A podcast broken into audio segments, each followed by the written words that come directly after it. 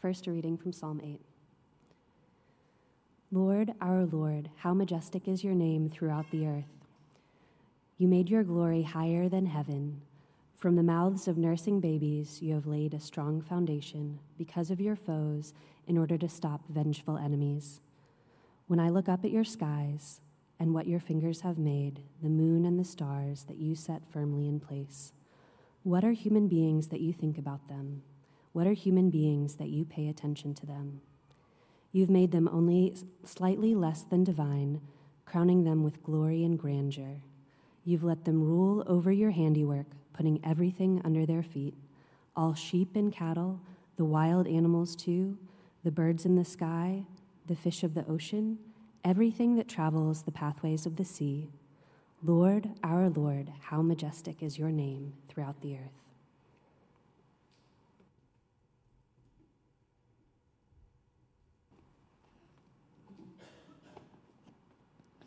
And now a reading from Psalms 23, Psalm 23. The Lord is my shepherd, I lack nothing. He lets me rest in grassy meadows.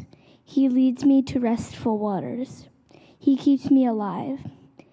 He guides me in proper paths for the sake of his good name. Even when I walk through the darkest valley, I fear no danger because you are with me. Your rod and your staff, they protect me. You set a table for me right in front of my enemies. You bathe my head in oil. My cup is so full it spills over. Yes, goodness and faithful love will pursue me all the days of my life, and I will live in the Lord's house as long as I live. The word of the Lord. Take a moment now for silent reflection.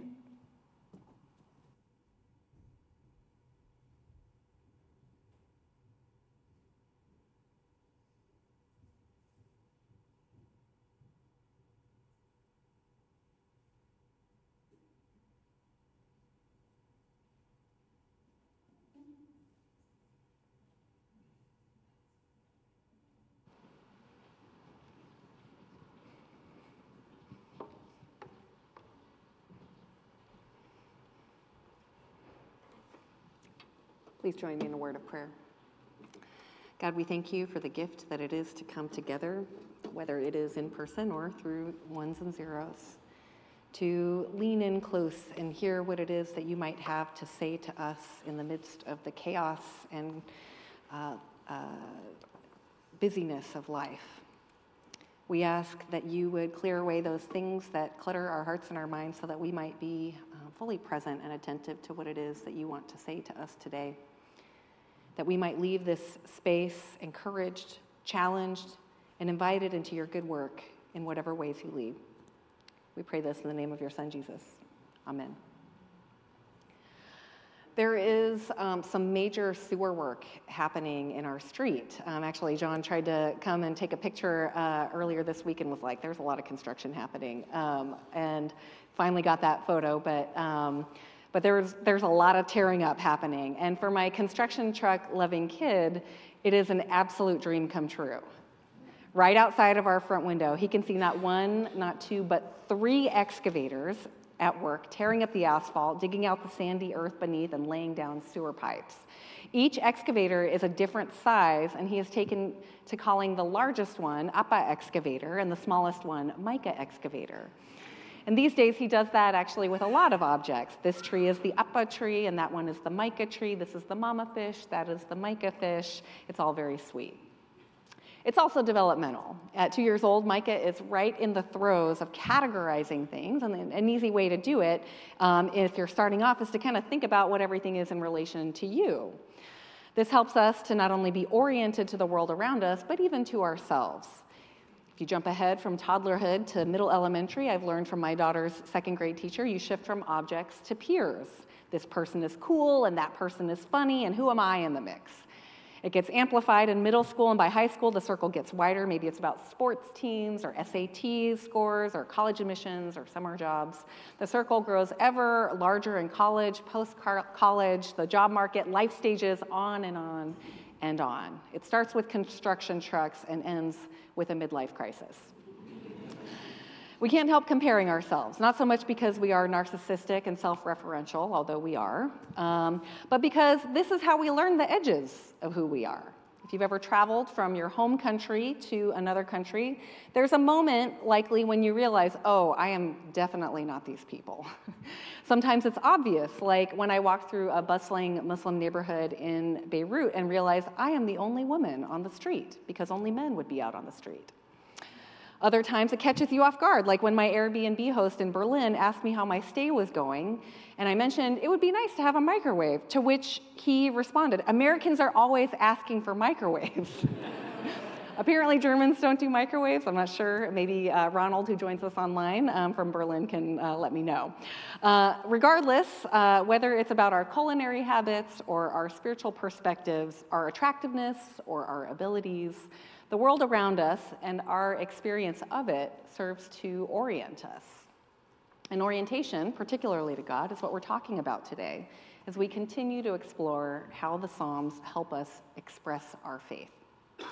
The two Psalms read earlier, in particular, offer distinct articulations of this. In Psalm 8, we hear about how big and powerful and mighty God is, and comparatively how small and insignificant we are. What are human beings that you would pay attention to them? The psalmist wonders. But then in Psalm 23, hands down the most well known psalm of them all, of which paintings and etchings and cross stitches abound, God is up close. The Lord is my shepherd. He lets me rest in grassy meadows. He leads me to restful waters. He keeps me alive. In Psalm 23, we hear that there is a deep intimacy and attentiveness to God's presence. God is not up there and out there. God is right here, arm around my shoulder, whispering encouragement with each weary step. These two Psalms might feel like they live on opposite ends of the spectrum, but it's more likely that they are two sides of the same coin. Because whether God is big and cosmic and over all the things, or God is close and attentive to our every move, who God is and who we are in God remains the same. God, the God who gives us rest and sustains us, is also the God who has crowned us with glory and entrusted us as stewards over creation. This God cares for us, watches over us, and desires to see us flourish in every way. In Psalm 8, we see that God has purposed us on purpose for a purpose, as I like to say. The same God who regards us as nursing babies also envisions us as the foundation upon which whole worlds could be built that God guides us, encourages us, and disciplines us so that we are trained, equipped, and strengthened for this work. In other words, God has plans for us. And so, no matter our status, our ability, our identity, or any other marker of our makeup, God desires to do good things through us. And because of that, God won't let us off the hook. And this is both a blessing and a burden, right? Because if God expects something of us, well, that means that God expects something of us. There's a destination that God has in mind for each one of us, and what it takes to get from here to there is why God is not just up over there, all over all the things, but also right here, amidst the peaks and the valleys with us. Because God is invested in our outcome. And God is also working to help us arrive at that due destination, whatever it is. This is the role of a shepherd. Now, in a weird twist of life, uh, a couple months ago, I met someone named Michael who worked as a shepherd for a couple of years in the Swiss Alps, and I was like, I will be coming back to you with some questions at some point. Um, so, Michael was apprenticing as a cheesemonger. Yes, that is still a thing. And as part of the apprenticeship, his work is, was to herd sheep. So, I asked him a bit about his experience he described to me how important it was. Now, he's not particularly religious, right? So he described how important it was to spend time with your sheep because this helps you become familiar with them. Uh, you get to understand the personalities and dynamics of the herd. So, for example, the majority of the sheep tend to go with the flow. They're pretty happy to follow the crowd, but then there's always like a small contingent that will be kind of a bit contrarian. Um, they consciously ignore your guidance and they kind of stray out to the edges um, and kind of test the boundaries of your uh, leadership. Then there's another group, larger than the contrarians, but smaller than the majority. And they're kind of like the swing vote, right? Depending on how persuasive one group is or the other, they'll choose to join up. And so, as the shepherd, part of your work is to build trust, to have a consistent communication style and manner of guidance. You develop a call that is unique to you, um, that can carry across uh, large, far distances, um, so that when they hear it, they know that it's you. You design their herding route, which actually I didn't really realize. A herding route is they start from a place and then they go back to the same place, but you want them to kind of, you know, get some exercise basically throughout the day and like eat, eat food and all of that. So you design this herding route, right, that can get them from their starting point back to their, uh, back to their stalls at the end of the day. Um, and you do that uh, in a way that um, not only just to get them safely here and there, but also provides rhythms, right, for nourishment and rest and exercise all throughout the day. So, in designing the route, you pay attention also to where the shadows are at different um, points of the geography and daylight because it'll spook them out um, if, if you're not careful. So, you try to get them to move at a certain pace because the shadows and the light can either increase or decrease their sense of safety and security.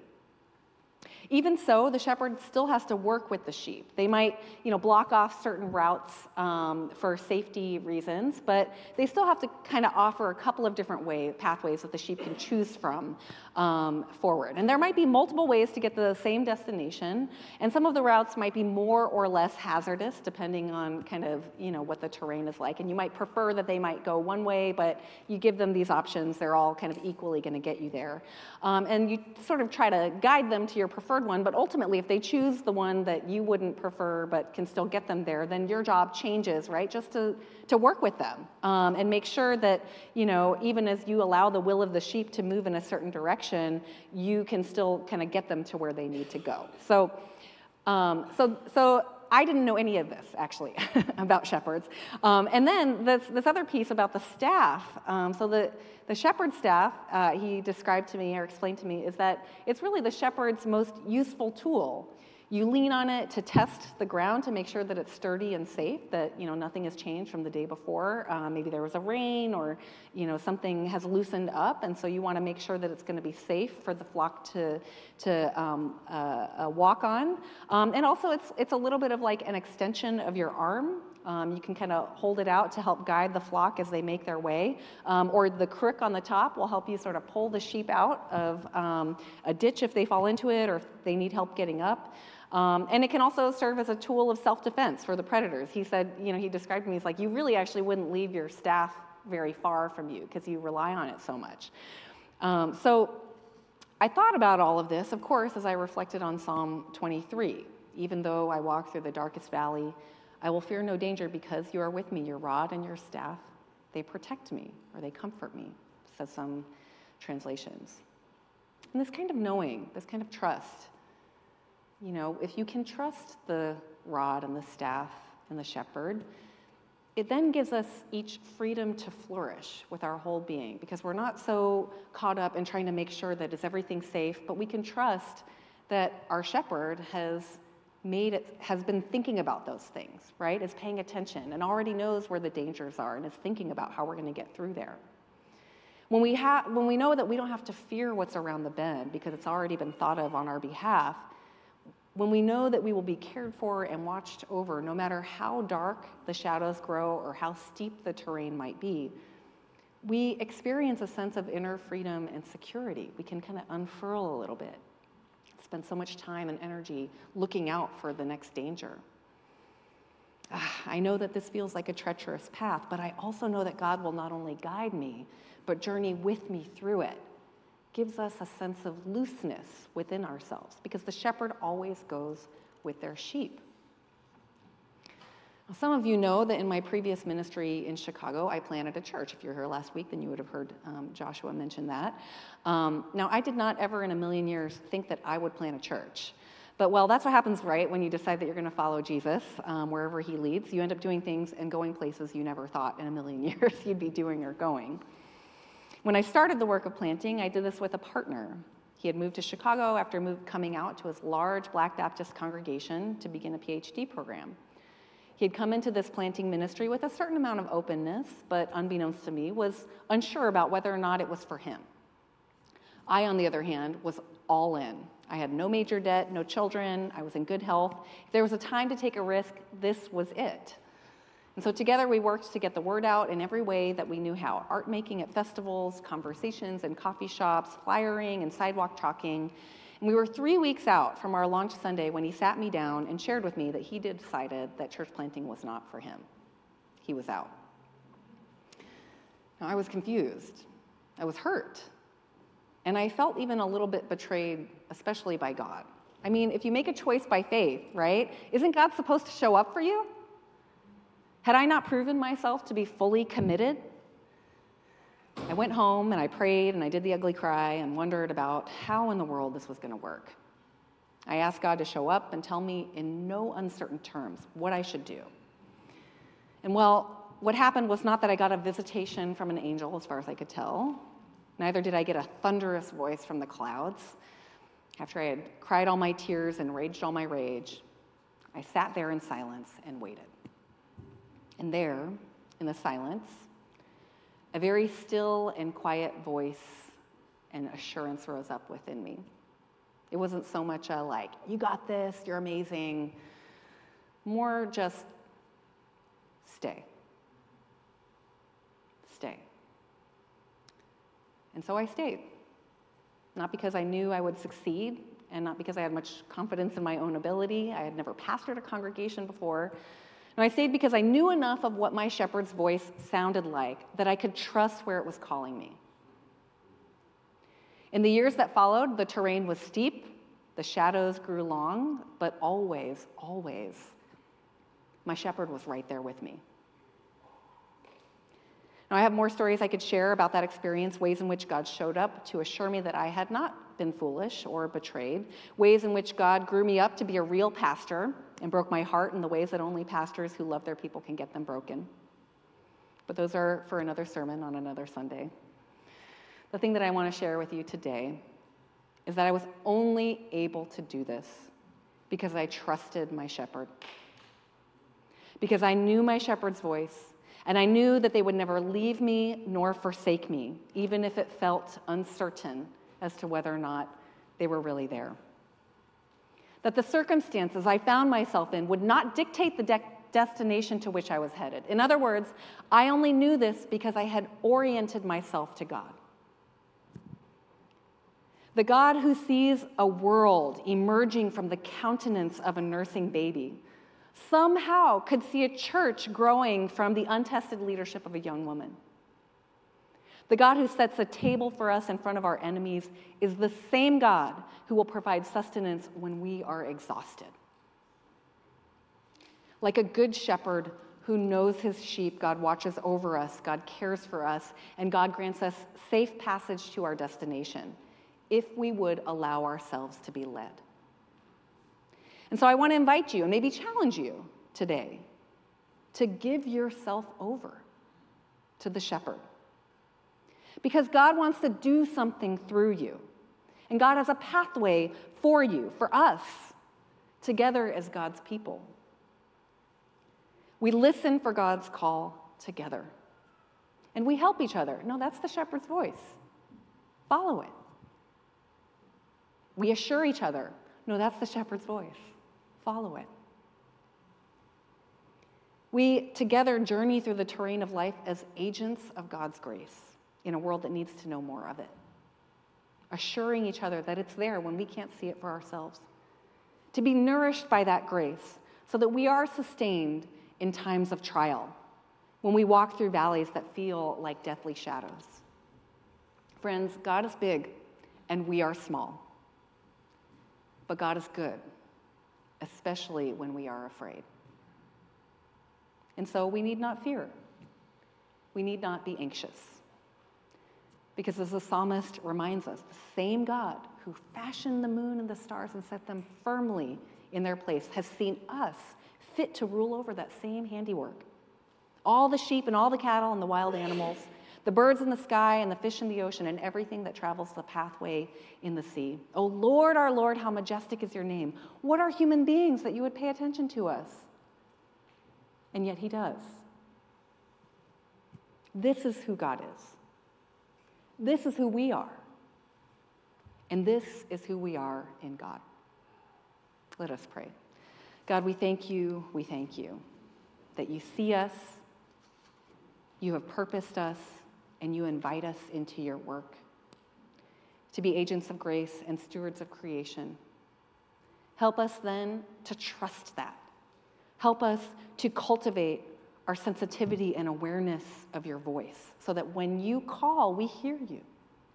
And that what you invite us down terrain that feels uncertain and shadowy, that we can trust that you are right there with us, guiding us through, keeping us safe, and taking us to the place that you have set before us.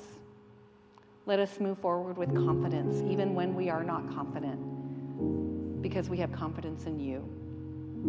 And meet us in those spaces when we need it the most, when we are afraid, when we are anxious, when we are unsure. Surround us with good friends, colleagues, friends, and fellow sojourners so that we can know that you are with us as we are with one another. We pray this in Jesus' name.